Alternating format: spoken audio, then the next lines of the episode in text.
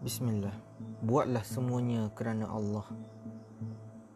Ingat lagi pesanan Maulana Muhammad Sri Yusuf Jika kita memberi pertolongan atau sumbangan kepada mengharapkan Kerana mengharapkan pujaan dan penghargaan makhluk Maka selamanya kita akan penat Lalu mulalah menghamburkan kata-kata ungkitan Kata-kata penuh hinaan dan kekecewaan atas ketidakadilan yang dilakukan oleh manusia. Lagi teruk lagi sampai menghina dan meremehkan mereka yang pernah kita bantu dahulu. Langsung lupa akan pesanan Al-Quran dalam kalam Nabawi. Ingatlah, pujian semuanya milik Allah SWT.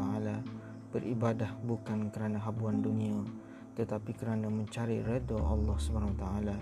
Hati pasti akan tenang dan damai. Apa yang ada sudah harapan kita. Kredit kepada Amir Fatih nota ilmu pilihan Malaysia membaca dibaca oleh Adli Norazmi pada 22 Ogos 2020 terima kasih